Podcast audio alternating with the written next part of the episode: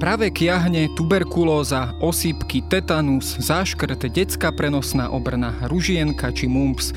Hovorí nám to ešte niečo a prečo tieto choroby, ktoré kedysi decimovali celé generácie pred nami, už takmer nepoznáme?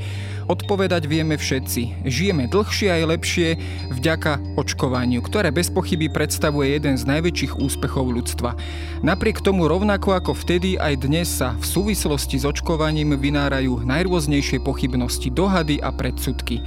A opačne, rovnako ako dnes, aj kedysi bol boj proti očkovaniu výrazom nedôvery voči vrchnosti či autoritám. Vysvetliť princíp očkovania bežnému laikovi sa môže zdať veľmi ťažké. Avšak skúsme sa na tento vynález pozrieť inak a prejdime ešte raz cestu, po ktorej putovala moderná veda a ktorá zároveň ponúka dobrodružstvo ľudského poznávania. Veda si predsa rovnako ako dnes i v minulosti brala najväčší diel informácií z pozorovania prírody, jej zákonitostí a javov, ktoré nás obklopujú, ale voči ktorým sme často slepí a hluchí, či jednoducho zaťatí vo svojom presvedčení. Ako sa teda lekári a vedci dopracovali k prvým vakcínam? Bola aj v tomto prípade na strane človeka šťastná náhoda, ako sa to neraz stáva? A aká je vlastne bilancia tohto úspechu? Počúvate pravidelný týždenný podcast Dejiny. Moje meno je Jaro Valend, som šéfredaktor časopisu Historická reví a o očkovaní sa porozprávam s Mateom Gogolom z oddelenia Histórie medicíny a zdravotníctva Lekárskej fakulty Univerzity Komenského v Bratislave.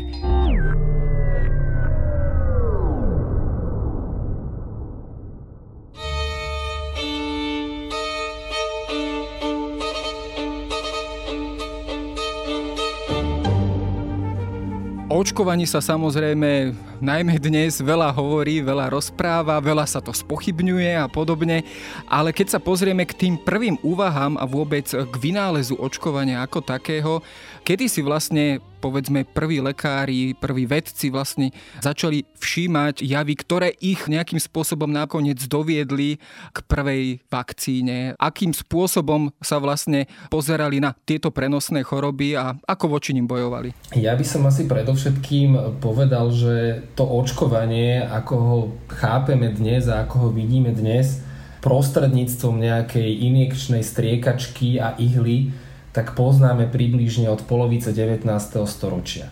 Ale tá filozofia očkovania, respektíve systém, vďaka ktorému sa tvorí imunita, teda tzv. Imunizácia, teda schopnosť organizmu vytvárať obranné protilátky, tá sa nám spája primárne s infekčnými chorobami, primárne s pravými kiahňami, respektíve variolou. Čiže očkovanie, skrátke by som povedal, že poznáme vďaka pravým kiahňam, respektíve variole. Keď sa pozrieme na samotnú túto chorobu, vlastne tá sa stala akýmsi takým podkladom vôbec pre tento vynález. Čo o nej vlastne vieme? Dnes už teda je v podstate minulosťou. Táto choroba bola v podstate, dá sa povedať, zlikvidovaná, alebo takmer zlikvidovaná. Čo konkrétne vlastne znamenala v minulosti? Aká katastrofa vlastne bola táto choroba? Akú katastrofu predstavovala pre bežnú populáciu? Aká tam bola napríklad mortalita pri tejto chorobe? No bolo to veľmi nepríjemné ochorenie. Chorenie. Evidujeme práve kiahne už viac ako tritisíc rokov, keď sa s jej konkrétnymi príznakmi stretávame na telách zo starovekého Egypta. Napríklad faraón Ramses piaty, ktorý žil v dvanástom storočí pred Kristom, bol postihnutý touto chorobou, pretože na jeho tele alebo na tých ostatkoch jeho sa našli lézie, ktoré sú typické pre variolu. V Číne takisto existujú písomné pramene, ktoré popisujú variolu minimálne od dvanásteho storočia pred Kristom. V Indii bola dokonca známa bohyňa kiahni, ktorá sa nazývala Šitala Mata. Ďalšie záznamy nachádzame napríklad u starovekých Chetitov, Grékov, nachádzame tieto záznamy na Korejskom poloostrove, na území dnešného Japonska alebo v Etiópii. Taký najznámejší prenos kiahní z Európy datujeme do šestnásteho storočia, kedy v roku tisícpäťstoosemnásť španielskí a portugalskí dobyvatelia, alebo to, teda konkvistádori, preniesli toto vírusové ochorenie do oblasti Strednej a Južnej Ameriky. Potom neskôr nasledovali Francúzi a Angličania, ktorí práve kiahne preniesli do oblasti Severnej Ameriky. Čiže práve kiahne v podstate postihli absolútne celý svet. A čo sa týka nejakých takých významnejších osobností, tak napríklad podľahol tejto chorobe rímsko-nemecký cisár Ferdinand štvrtý, rímsko-nemecký cisár Jozef prvý, anglická kráľovna Mária druhá Stuartovna alebo francúzsky kráľ Ľudovít pätnásty. Naopak toto smrteľné ochorenie sa podarilo prekonať napríklad Abrahamovi Lincolnovi, Ľudvígovi van Beethovenovi či Jozefovi Stalinovi.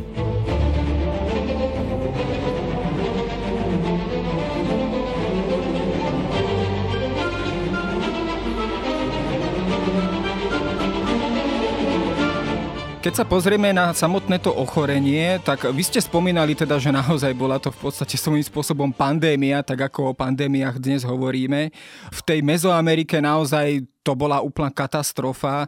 Poznáme to vlastne aj z takých tých dobových výpovedí, napríklad z toho Florentínskeho kódexu a podobne, kde naozaj sa popisuje, že tam vlastne hynuli ľudia po statisícoch alebo miliónoch a v podstate to do veľkej miery zdecimovalo tú pôvodnú indiánsku populáciu.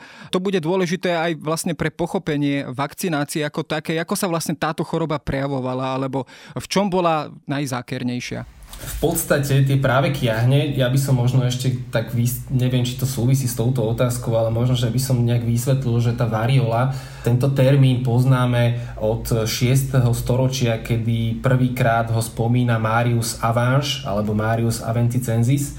A čo sa týka toho ochorenia, tak naozaj to bolo veľmi nepríjemné ochorenie, ktoré sa zo začiatku prejavovalo horúčkou, neskôr po niekoľkých dňoch nasledoval výskyt výrážok. Najskôr sa vyskytli výrážky papulárne, neskôr vezikulárne, ktoré boli naplnené hnisavou tekutinou. Najčastejšie sa vyskytovali na tvári a na končatinách a tiež sa nachádzali v ústach alebo hrdle. Tento nárast pľúzgierov sa nezastavil takmer dva týždne a následne sa pľúzgiere menili na chrasty. Tým, ktorí boli šťastnejší a ktorí prežili toto ochorenie, tak sa chrasty začali odlupovať a následne ustupovali aj ostatné symptómy. Nezriedka však tieto chrasty za sebou zanechávali doživotné následky v podobe hlbokých jazev na tvári. Niektorí dokonca v dôsledku prekonania týchto kiahň aj oslepli. Práve vlastne tieto vredy, alebo teda tieto vredy naplnené hnisom, boli ako keby, dá sa povedať, takým tým prvotným javom, ktorý si potom aj všímali lekári, ale k tomu sa samozrejme dostaneme. S tým samozrejme súvisí aj tá získaná imunita tých ľudí, ktorí vlastne túto chorobu prekonali. Boli na to, povedzme, v tej starej medicíne nejaké recepty, nejaké pozorovania a nejaké postupy, ktoré sa snažili túto imunizáciu umelým spôsobom vlastne aplikovať alebo navodiť vodiť u ľudí. Stretávame sa s niečím takýmto v tej staršej medicíne? V podstate, ak ste už tie práve kiahne dostali, akási liečba bola absolútne zbytočná. Používali sa rôzne oteplovacie alebo ochladzovacie kúry a spôsoby, ale to v podstate k tej liečbe neprispievalo. Častokrát ju ešte zhoršilo. Používali sa také preventívne spôsoby, ako ste už naznačili, tak naozaj už v tej starovekej medicíne, hoci nemáme žiadne písomné záznamy, sa pravdepodobne vyskytoval spôsob buď teda inokulácie alebo variolizácie, ktorá teda konkrétne súvisela s tými pravými kiahňami alebo teda s variolou, kedy do tela zdravého človeka ten lekár, alebo felčiar, alebo bylinkár, alebo kdokoľvek, ktorý sa tou zdravotnou otázkou v tom období a na tom konkrétnom geografickom mieste zaoberal, tak nakazil v podstate človeka zdravého, ktorý tie práve kiahne ešte neprekonal, ľahšou formou vírusu týchto kiahní od niekoho, kto práve tieto kiahne prekonával. A takým spôsobom mal v tele toho očkovaného, ak to už takto môžem povedať, dosiahnuť to, že on si sám začal, alebo to telo samo si začalo vytvárať protilátky. A pre práve kiahne je typické to, že ak ste teda kiahne už niekedy v minulosti prekonali, do budúcnosti ste voči nim zostali imúnni. Ako si možno má laik, bežný človek predstaviť, teda odborne nazývaný postup inokulácia alebo variolizácia?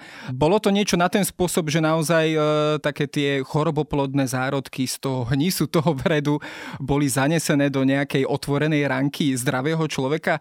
Bolo to až takýmto teda nepríjemným spôsobom robené vlastne na živých ľuďoch, v podstate experimentálne? Bolo to presne tak, ako hovoríte. Ono v podstate tie prvé písomné zmienky, ktoré o inokulácii alebo variolizácii máme, tak pochádzajú zo začiatku jedenásteho storočia z Číny, kam sa teda tento poznatok pravdepodobne dostal z oblasti Indie, respektíve Tibetu.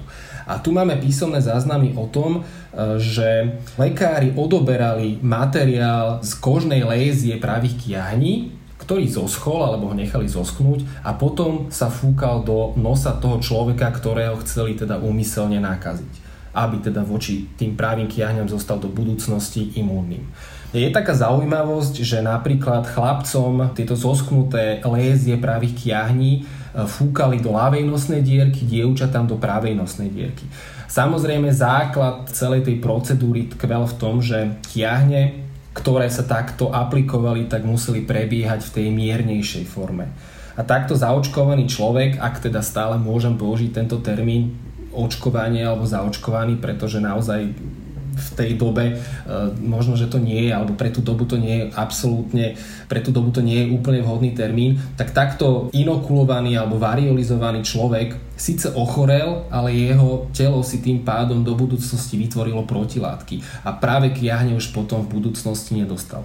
Samozrejme, nesie to v sebe množstvo problémov, že u toho človeka, ktorému boli tieto kožné lézie nejakým spôsobom do tela dávané, či už tým nosom, alebo ako ste povedali, na nejakú otvorenú ránku niekde na ramene, pretože tá variolizácia sa vykonávala aj takým spôsobom, že sa urobila niekde na ruke nejaká ránka a potom do tejto rany sa preniesla časť toho hnisu, respektíve časti tej pustuly, ktorá bola napustená hnisom, a takýmto spôsobom toho človeka infikovali, takisto kvôli tomu, aby do budúcnosti bol voči týmto právým kiahňam imúnny.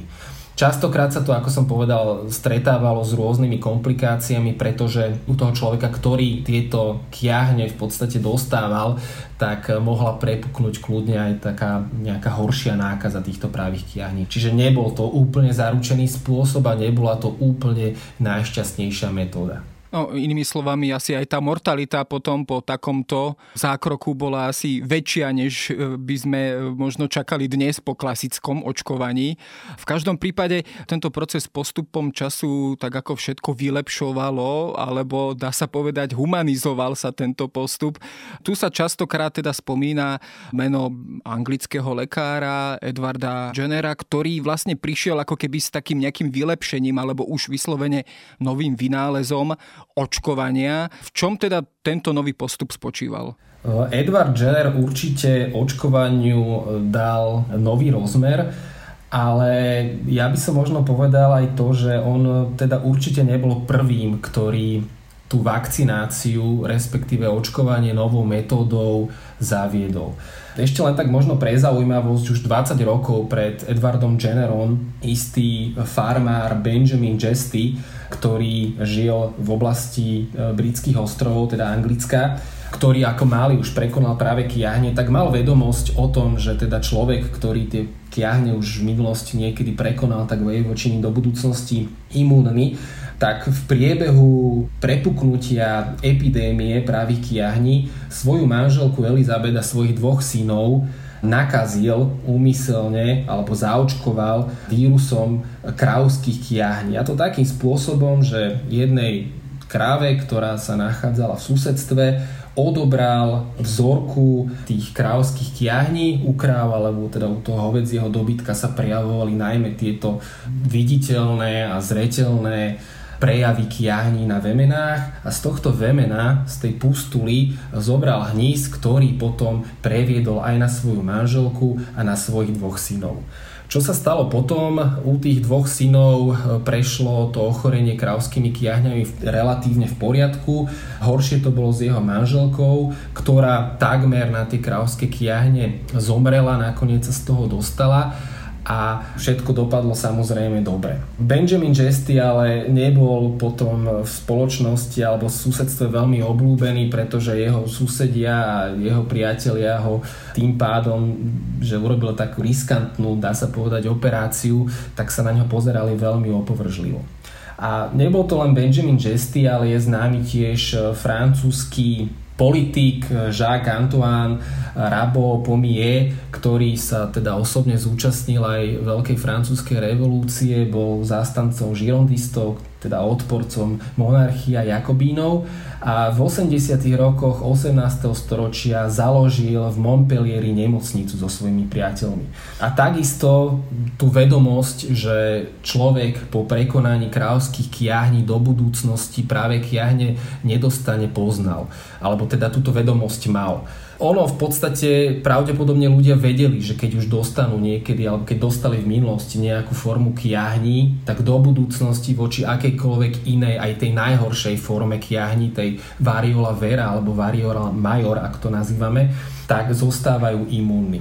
A tiež tento Jacques Antoine Rabeau Pommier očkoval takým spôsobom, že ľuďom teda nejakým spôsobom tým, že ich inokuloval, ich rameno teda preniesol vírus kráľovských kiahní, tak ich do budúcnosti uchránil pred prepuknutím právých kiahní. Dokonca tento francúzsky politik potom, ako Edward Jenner v roku tisíc sedemsto deväťdesiatosem publikoval svoj asi najznámejší vedecký článok o pátraní po príčinách a účinkoch kráľovských kiahní, tak bol sám vraj veľmi prekvapený, že sa v tom Jennerovom spise vôbec nenachádza o ňom zmienka.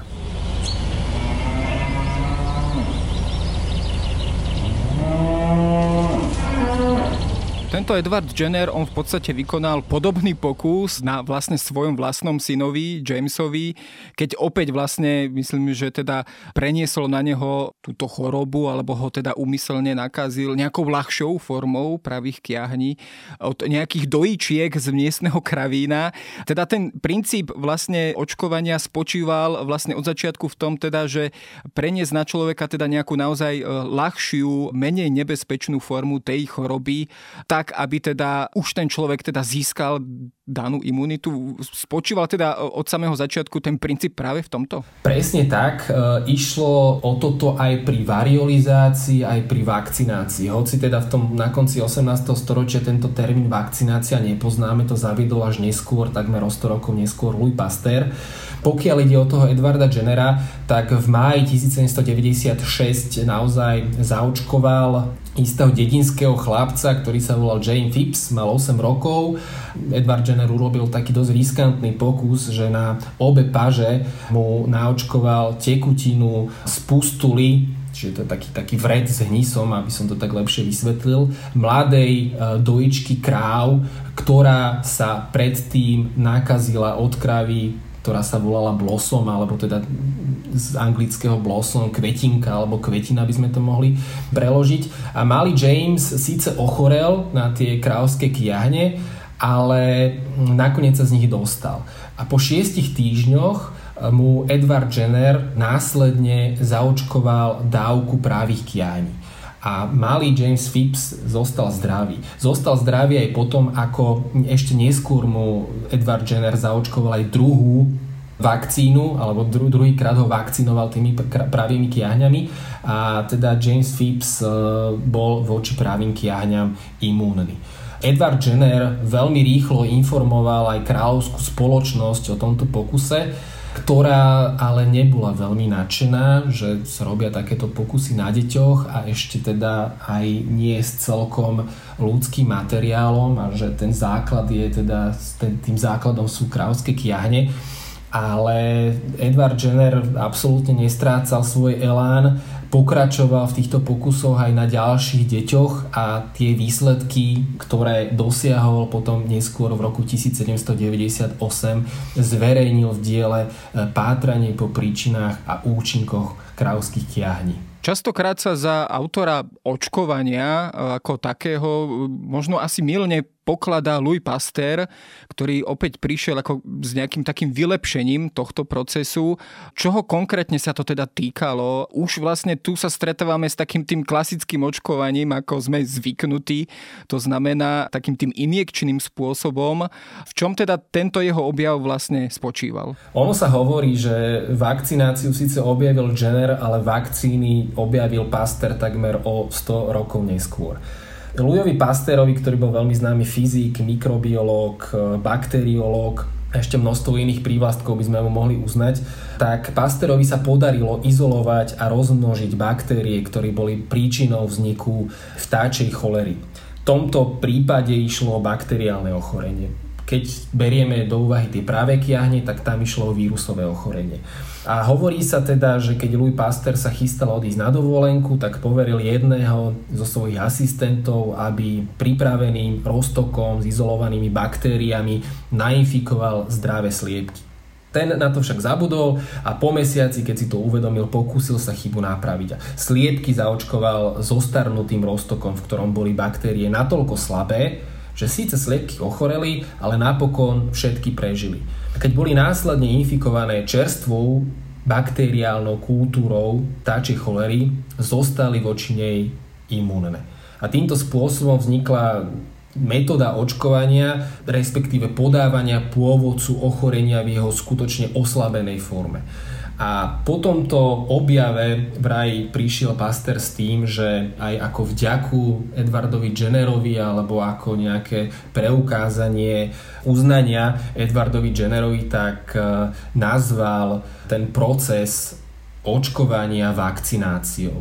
A tá vakcinácia, toto slovíčko vychádza z latinského slovíčka vakca, čo znamená po slovensky kráva. No, čiže inými slovami, bol to aj kus šťastnej náhody v tomto prípade, teda v prípade Louisa Pasteura, ale s takýmito náhodami alebo šťastnými objavmi, kedy, za ktorými ako keby bol nejaký ľudský omyl, najskôr sa asi stretávame v dejinách vedy častokrát. Ako vlastne takýto vynález vlastne prijímala vtedajšia veda, povedzme v tom devätnástom storočí? Bolo to prijatie, povedzme, na tej najvyššej akademickej pôde naozaj od začiatku, dá sa povedať, nadšené a nekritické, alebo teda bez nejakých pochybností, alebo naopak aj v tom, povedzme, medicínskom svete si to očkovanie muselo ešte nejakým spôsobom vydobiť svoje postavenie? Vakcinácia prešla, myslím si, pomerne zložitým vývojom od počiatočného nadšenia cez pochybňovanie, odmietanie až k zákonnému nariadeniu očkovania. Vakcinácia nemusela byť úplne celkom bezpečná, pretože k nesprávnym postupom dochádzalo relatívne často, z čoho teda vyplývala stále väčšia nedôvera, nedôvera voči tejto metóde.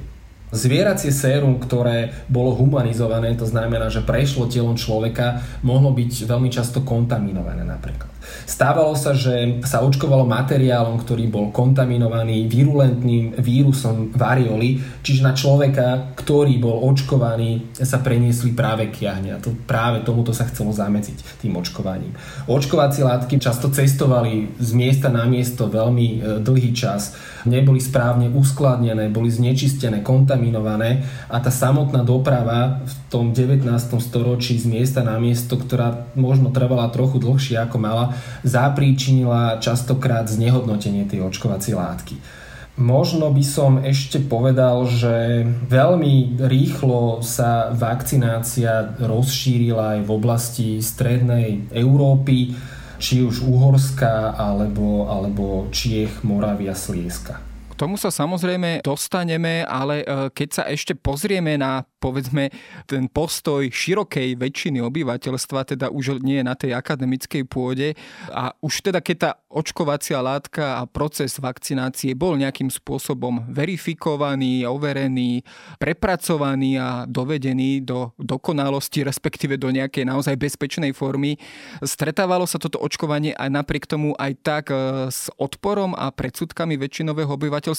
Ja som sa napríklad pri štúdiu tejto témy stretol s takými zaujímavými karikatúrami literatúrami britskými, kde, tak ako ste spomínali, že sa používalo akési sérum z kráv, síce humanizované, ale častokrát potom to bolo ako keby predmetom takých vtipov alebo karikatúr, kedy sa zaočkovaní ľudia mali ako keby meniť na kravy alebo mali im z končatín vyrastať nejaké kravské vemená alebo rohy a podobné naozaj bizardné predstavy. Bolo toto v devätnástom storočí bežným javom medzi takouto obyčajnou populáciou ľudí? Určite áno, a tu musíme rozlíšiť naozaj tých vedcov a odborníkov a potom bežných ľudí. Myslím si, že čo sa týka vakcinácie, tak odborná verejnosť bola presvedčená o prospešnosti vakcinácie. Ak sa pozrieme na tých bežných ľudí, tiež musíme, nerad by som nejak generalizoval, ale tiež sa musíme pozrieť na to, ako sa na to pozerali ľudia napríklad v meste, na vidieku. Ako sa na to pozerali ľudia v tých vyšších sociálnych vrstvách a potom tí oby, najobyčajnejší, najchudobnejší ľudia. Pretože tam sú zásadné rozdiely. Vysoká šľachta, ľudia, ktorí žili v mestách, tí sa primárne, ak mohli, tak sa vakcinovali, pretože pretože tej vakcinácii verili. Mali správy o tom od lekárov, od odborníkov, že je to jediná forma, ako sa tým pravým kiahňom do, do budúcnosti úspešne vyhnúť. Bežní ľudia niekde na vidieku neverili tomu, že by im niečo takéto mohlo pomôcť, a ako ste správne poznamenali, tá karikatúra toho, že ľuďom narastú rohy, že sa im zmení tvár, že im narastú nejaké kopytá, tak bola v, tej, v tých širokých masách, takéto konšpiračné teórie boli celkom etablované, ľudia tomu relatívne často podliehali a aj preto, kým to očkovanie nebolo zákonom nariadené, tak nezvykli sa ľudia na vidieku napríklad očkovať. Aj preto množstvo aj farárov napríklad, kňazov, učiteľov písalo a prekladalo veľa zahraničnej literatúry, v ktorej sa mohli tí ľudia dočítať, že, že naozaj to očkovanie je to správnou cestou, že ľuďom nenarastú žiadne rohy, že im to môže jedine pomôcť. S takýmito prípadmi sa teda stýkame aj na území Uhorska, ale takisto aj v oblasti britských ostrovov, respektíve v západnej Európe.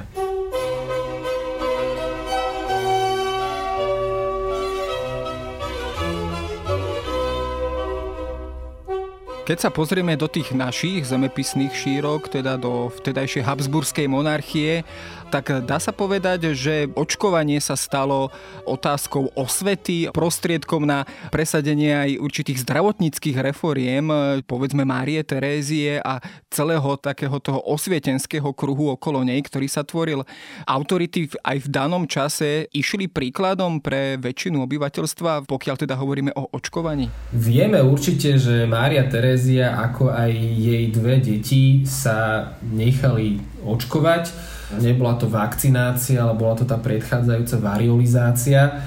Čo viem, tak Mária Terézia sama bola trochu skeptická pred týmto očkovaním, ale aj kvôli tomu, že teda dve jej deti podľahli pravým kiahňam, takisto manželka jeho syna Jozefa druhého, Izabela Parmská, takisto podľahla e, ochoreniu pravých kiahní, začala veriť tej variolizácii aj neskôr, aj pod vplyvom jej dvorného lekára Gerharda van Swietena. Mohli by sme možno tak zjednodušene povedať, že tie autority alebo ľudia, ktorí v tom štáte niečo znamenali, tak išli príkladom, ale opäť možno, že to sa dostávame do takých intencií, ktoré porovnávame s dneškom, a myslím, že to osemnáste storočie má dosť e, ďaleko od dnešného pohľadu na tú vakcináciu. A v zásade, ako som povedal, tá vysoká šľachta, ľudia, ktorí boli informovaní, aj panovníci, tak nechávali sa očkovať, či už tou metódou variolizácie, alebo neskôr vakcináciou. Keď sa pozrieme už na tú samotnú zdravotníckú prax alebo zdravotníckú politiku v Uhorsku, teda v našich zemepisných šírkach, môžeme teda konštatovať, že tá aj dá sa povedať, proti predsudkom a nevôli väčšinového obyvateľstva presadzovala vlastne očkovanie zákonnou cestou a prostredníctvom najrôznejších nariadení a zákonných výkazov. To znamená, bola tu prítomná už ucelená očkovacia politika? Určite áno, a to väčšinové obyvateľstvo by nikto na svete určite nepresvedčil o potrebe toho očkovania. Čiže muselo sa pristúpiť aj k takejto možno trošku násilnej ceste a vieme, že už v roku osemnásť tridsaťšesť vychádza zákon o povinnom očkovaní. Takisto vieme, že to očkovanie na území Uhorska začalo relatívne skoro. Ono v podstate o prvom akomsi očkovaní môžeme hovoriť už v roku sedemnásť dvadsaťjeden, keď Ján Adam Reimann zaočkoval svoju dcéru, keď teda v Prešove, on bol prešovský mestský lekár a v Prešove vypukla epidémia právých kiahní, tak on preniesol do kožného zárezu svojej, myslím, že dva a pol ročnej dcéry bavlnu nasiaknutú hnisom z kiahní jej chorého brata. On sám hovoril, že túto metódu mu poradili prvýkrát potulní Arméni a Gréci, on si ju neskôr overoval v vedeckých štúdiách z Londýna. A v roku sedemnásť dvadsaťsedem o tejto úspešnej variolizácii informoval aj lekárskú verejnosť. Sám Ján Adam Reimann ale si nebol úplne istý vhodnosťou tohto očkovania. To sa stále bavíme o tej variolizácii. A tým chcem povedať, že naozaj tie názory boli rôzne a to sa týkalo tej variolizácie. Potom môžeme sa baviť aj o tej vakcinácii, ktorú presadzoval napríklad Zachariáš Teofil Hustý od začiatku devätnásteho storočia, čo tiež bolo relatívne skoro, keď si zoberieme, že Edward Jenner napísal tú svoju prácu v roku sedemnásť deväťdesiatosem a už v roku osemnásť nula jeden Zachariáš Teofil Hustý, bratislavský mestský alebo prešporský mestský lekár, začal s touto vakcináciou. Takisto nebol prvý ani medzi Slovákmi, nebol prvý ani v Uhorsku, ale patril k prvým, ktorí vakcinovali hromadne, že vakcinovali viacero detí naraz. Aj Uhorsko má teda takéto, dá sa povedať, dobré príklady alebo priekopnícke hlavy, ktoré teda v tom čase išli asi teda aj tak trošku proti prúdu alebo všeobecnému presvedčeniu. Ale keď sa tak na záver pozrieme na samotný ten princíp očkovania, bol on teda použitý aj v prípade tých ostatných chorôb, ktoré som na začiatku vymenoval, to znamená tuberkulóza, osýpky a mnohé ďalšie. Teda tento model sa viac menej opakoval aj pri tých ďalších. Je to teda tento vynález v podstate autorstva či už Louisa Pasteura alebo Jennera v podstate uplatnený aj pre množstvo ďalších chorôb, ak to by sme to tak samozrejme zgeneralizovali? Určite áno. Ako som povedal, tak ten Louis Pasteur prišiel s tým objavom vakcín.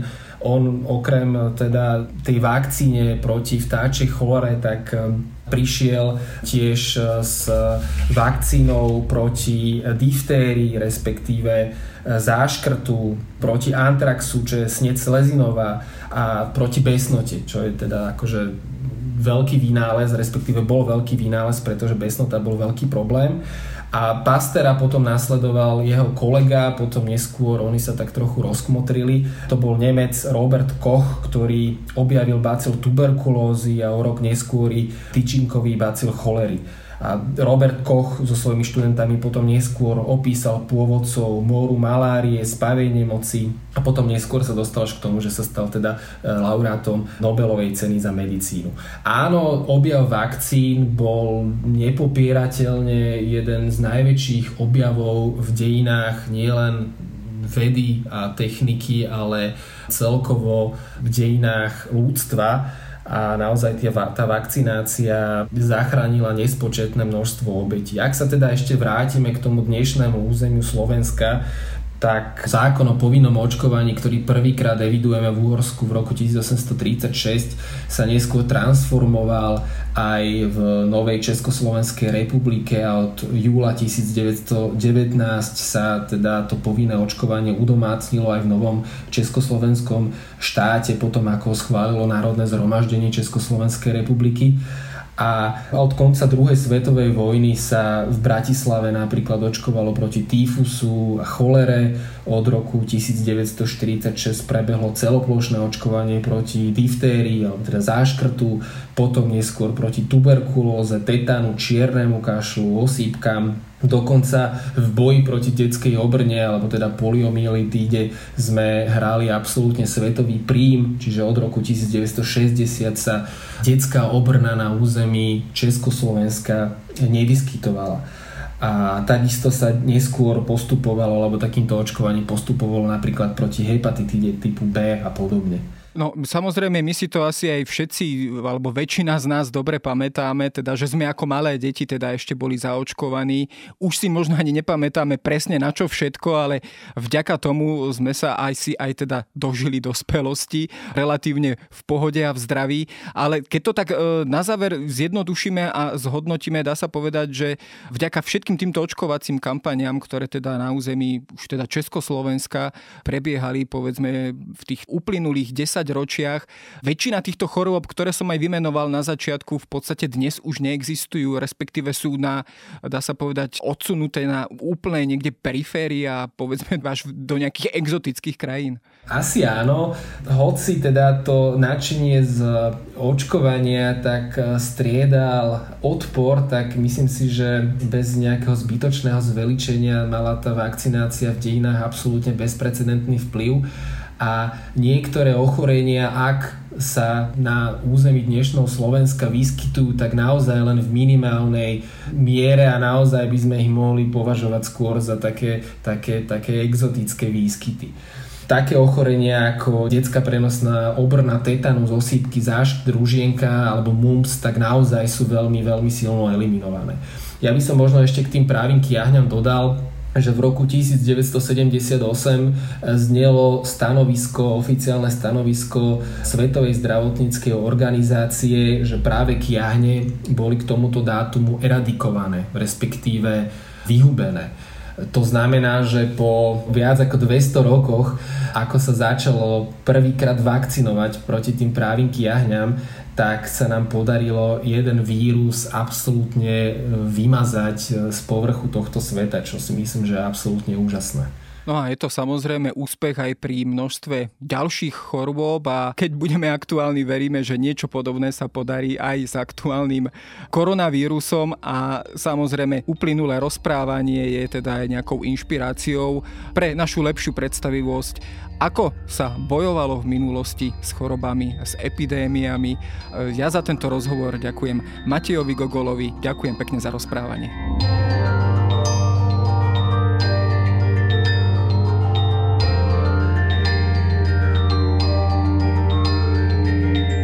To je na dnes všetko. Počúvali ste Dejiny, týždenný podcast denníka SME a Historickej reví. Podcast Dejiny vychádza každý týždeň v nedeľu. Prihláste sa na jeho odoberanie vo svojej podcastovej mobilnej aplikácii na platformách Google Podcasty, Apple Podcasty alebo v službe Spotify. Všetky diely nájdete aj na adrese sme.sk lomka dejiny alebo historickareví bodka com. Ak sa vám podcast páči, môžete ho ohodnotiť. Ak mi chcete poslať pripomienku, môžete sa pridať do podcastového klubu denníka SME na Facebooku alebo mi poslať mail na adresu jaroslav bodka valent zavináč petitpress bodka es ká. Ja som Jaro Valend a na výrobe tohto podcastu sa podielala aj Jana Maťková.